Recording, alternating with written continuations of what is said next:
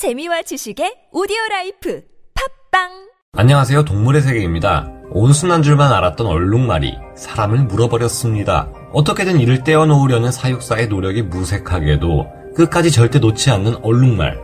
그거 아시나요? 동물원에서 사자보다 더 사람을 많이 해치는 무서운 동물이 얼룩말이라고 합니다. 그만큼 성격이 사나우며 길들이기 어려운 동물이라는데요. 심지어 야생의 얼룩말들은 자신들을 잡아먹는 포식자인 치타나 사자들에게도 곱게 잡혀주지 않으며 자신이 우세할 시 끝까지 쫓아간다고 합니다. 주유소 습격 사건이라는 영화에 보면 배우 유호성 씨가 난한 놈만 패! 라는 명대사를 남겼는데 이들 또한 그러는 모습을 보이는데요. 우리가 알고 있던 온순하고 얌전해 보이는 얼룩말은 모두 미디어가 만들어낸 거짓일까요? 온순한 얼굴 뒤에 감춰진 얼룩말의 진짜 본성. 온순한 얼굴 뒤에 감춰져 있는 얼룩말들의 진짜 본성에 대해 알아보겠습니다. 우리가 다큐멘터리를 보면 얼룩말은 굉장히 약하게 나오죠. 뭐 허구한 날 사자한테 뜯어먹히고 악어한테 뜯어먹히고 그런데 사실 알고 보면 이런 장면들은 며칠은 기본이고 몇 달 동안 촬영해서 고생 끝에 건진 귀한 장면들이라 합니다. 실제로 이들은 절대 호락호락하지 않은 동물인데 뒷다리로 걷어차는 힘이 매우 강하기에 맹수들도 뒷걸음질 치는 것이 현실이라고 하는데요. 한 동물학자는 맹수들이 얼룩말을 사냥하려다가 얼룩말의 뒷발에 얼굴을 가격당한 나머지 턱이 완전히 망가져버려 먹이를 먹지 못하고 결국 굶어 죽은 것까지 봤다고 합니다. 사실 돌이켜보면 암사자들이 얼룩말을 사냥할 때 절대 혼자 나서지 않는다는 것을 알 수 있습니다. 사자들 또한 얼룩말 무리를 사냥할 때는 목숨을 걸어야 하며 치타는 덩치가 그나마 더 큰 수컷 두세 마리가 힘을 합쳐야 겨우 어린 얼룩말을 잡을 뿐입니다. 성체 얼룩말은 치타가 잡기에는 무리라고 하는데요. 전박이 하이에나들도 얼룩말을 잡을 때는 10마리에서 30마리 정도의 대규모 무리가 갖춰졌을 때나 할 수 있는 일입니다. 자기 몸의 두세 배가 넘는 동물까지 잡아먹는 표범이라 해도 얼룩말을 잡을 때는 새끼를 노리며 웬만해선 성체에게 접근하는 위험을 감수하지 않습니다. 우리가 다큐멘터리에서 얼룩말들이 잡아먹히는 장면만 보고 있는 건 현실을 조작한 것에 가까운 셈인 거죠. 야생에서는 오히려 맹수들이 쫓기고 얼룩말들이 맹수들을 죽일 기세로 쫓아가는 장면을 생각보다 흔하게 볼 수 있다고 합니다. 이 때문에 아프리카 사파리 여행을 온 관광객들이 맹수들의 굴욕을 보고 실망하는 경우도 많다고 합니다. 이 정도면 사냥하는 쪽과 사냥당하는 쪽이 바뀐 것 같은데요. 비싼 돈 주고 사파리 여행을 갔는데 정작 더 많이 보이는 것은 맹수들의 굴욕이라니. 관광객은 돈 아깝고 맹수들은 민망할 때가 많은 듯합니다. 아니 이게 더 재밌을 수도 있죠 사실. 얼룩말의 덩치가 얼마나 크길래 이런 일이 가능할까요? 얼룩말은 성체 기준으로 높이가 120cm에서 160cm 정도이고 무게는 150kg에서 500kg까지도 나갑니다. 일단 가장 작은 녀석부터가 암사자 한 마리의 체중에 달할 정도이며 대부분 그것보다 큰 것들이 많으니 대놓고 달려오면 물러날 수밖에 없겠는데요. 조금 의외기는 해도 생각해보면 당연한 일이기는 합니다. 초식 동물들도 죽을 위기에 놓이면 죽기 살기로 달려드는 것은 당연하겠죠? 그래도 이렇게까지 맹수들의 얼룩말 사냥이 어려운지는 몰랐습니다. 어떤 만화에서 살려는 의지보다 강한 건 없다. 뭐 그런 말은 들어본 것 같기도 한데 동물의 세계에서도 이 말은 진리인 듯 합니다. 그래도 굉장히 강력한 포식자들이 많은 아프리카인데 얼룩말을 쉽게 잡는 강력한 동물은 없을까요? 아, 물론 있습니다. 숫사자도 최강의 전투력에 육상 포식자 중 최대의 덩치를 가지고 있으니 가능하고 물속에서 덤벼드는 아이라고 같은 경우는 뭐 얼룩말이 도저히 저항할 수가 없습니다. 엄청 무겁고 힘도 강력한 포식자가 보이지도 않는 물속에서 다리를 물고 잡아당기니 중심도 잡기 어려운 상태에서 뒷발차기고 뭐 안 됩니다. 이 둘을 제외하면 얼룩말을 쉽게 잡는 동물은 없다고 보면 되는데요. 그런데 얼룩말 길들였다는 말은 들어본 적이 없는 것 같죠?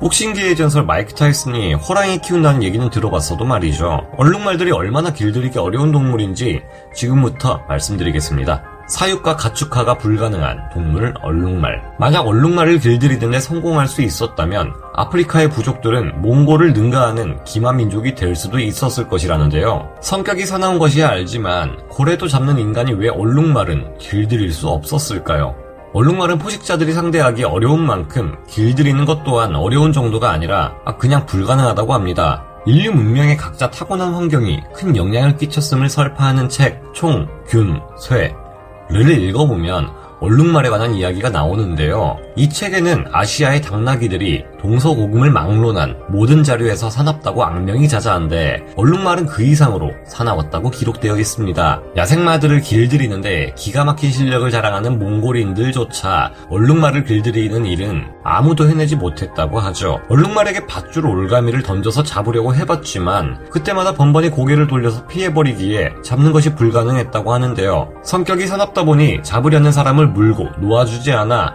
다치는 사람이 많았다고 합니다. 하지만 딱 한 명, 로스차일드라는 영국 사람이 얼룩말을 사육시키는데 성공했었다고 합니다. 얼룩말을 어릴 때부터 오랜 시간 길러온 그는 이들을 훈련시켜 사륜마차를 끌게 하는데 성공했죠. 하지만 성공의 기쁨은 잠시뿐이었습니다. 다른 사람 중 어느 누구도 얼룩말을 통제할 수 없었고 때로는 로스차일드조차 그들을 통제하기 어려웠다고 합니다. 그럼 얼룩말을 가축화시키는 게 왜 안 되는 것일까요? 얼룩말을 가축화하려는 시도는 수없이 많았지만 성공한 사람은 아무도 없었다고 합니다. 가축화가 안 된다면 그냥 사냥해서 먹는 건 어떨까요? 이상하게도 아프리카 부족들도 얼룩말 고기를 먹는 일은 잘 없다고 하는데요. 얼룩말의 고기를 맛본 아프리카 토착민들에게 고기의 맛이 어때요? 하고 물으면 표정부터 뭐 씹은 표정이 됩니다. 얼룩말의 고기는 그냥 아무런 맛이 나지도 않는데다 노린내가 말고기보다 훨씬 심해서 못 먹을 수준이라고 합니다. 아프리카에 가면 얼룩말 고기를 파는 식당이 있다고는 하는데 글쎄요 장사가 잘 될 것 같진 않네요. 얼룩말 중 멸종한 종류인 콰가는 유일하게 고기 맛이 좋았다고 하는데요. 콰가는 못 참지!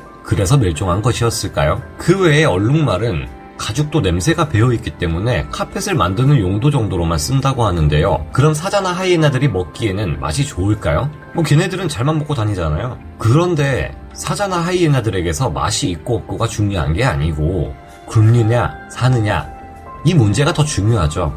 눈앞에 먹이를 놓치면 언제 또 먹을 수 있을지 알 수 없기 때문이죠. 어쩌면 이런 점이 얼룩말들에게는 축복으로 작용한 셈입니다. 맛도 없어서 사냥도 안 당하죠.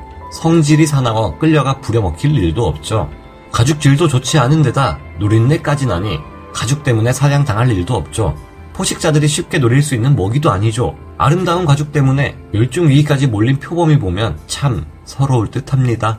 가죽 이야기를 하다 보니까 생각나는데 혹시 여러분 얼룩말의 줄무늬가 풀의 무늬와 혼동되어 포식자들을 헷갈리게 한다는 말을 들어보셨을지 모르겠습니다. 하지만 이에 대해서는 진화론을 주장한 찰스 다윈도 줄무늬 때문에 오히려 눈에 더 띄지 않느냐 반박했고 저 줄무늬가 딱히 몸을 숨겨주는 것도 아닌 듯합니다. 이성에게 잘 보이기 위해서일까요? 줄무늬의 역할에 대해서는 여러 가지 설이 난무한데요. 여러 마리가 뭉쳐 있으면 시력이 나쁜 동물들이 보기에 엄청나게 거대한 동물로 보인다는 설도 있습니다. 포식자들은 얼룩말 무리 중 뒤처진 개체 한 마리를 쫓기 마련인데 구분이 쉽지 않다면 그 급박한 순간에 큰 문제가 되겠죠. 옛날 군함들 중에도 이런 원리를 이용해 위장 무늬를 칠하는 것들이 있었습니다. 또 다른 가설로는 채채파리의 감염에 저항하기 위해서라는 말도 있는데요. 채채파리는 동물들과 사람의 피를 빨아먹는 데다 수면병을 옮기는 골치 아픈 존재들인데요. 수면병에 걸리면 여러 가지 이상한 증세를 보이다 사망에 이르는데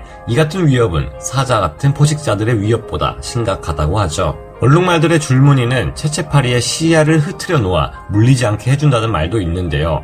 실제로 채채파리의 분포 지역과 얼룩말의 분포 지역이 거의 일치한다는 점과 얼룩말들이 채채파리에 잘 물리지 않는 것을 보아 어느 정도 일리가 있는 말이라고 생각합니다. 얼룩말의 원래 피부는 까만데 흰 털이 나 있는 것이라고 합니다. 에버랜드 동물원 직원의 말에 의하면 얼룩말의 털을 모두 깎으면 그냥 검은 말이라고 하네요. 얼룩말은 쉽게 잡을 수 없는 동물이지만 무리를 지은 맹수들 앞에서는 이들도 결국엔 사냥당해 먹이 사슬의 흐름을 이어줍니다.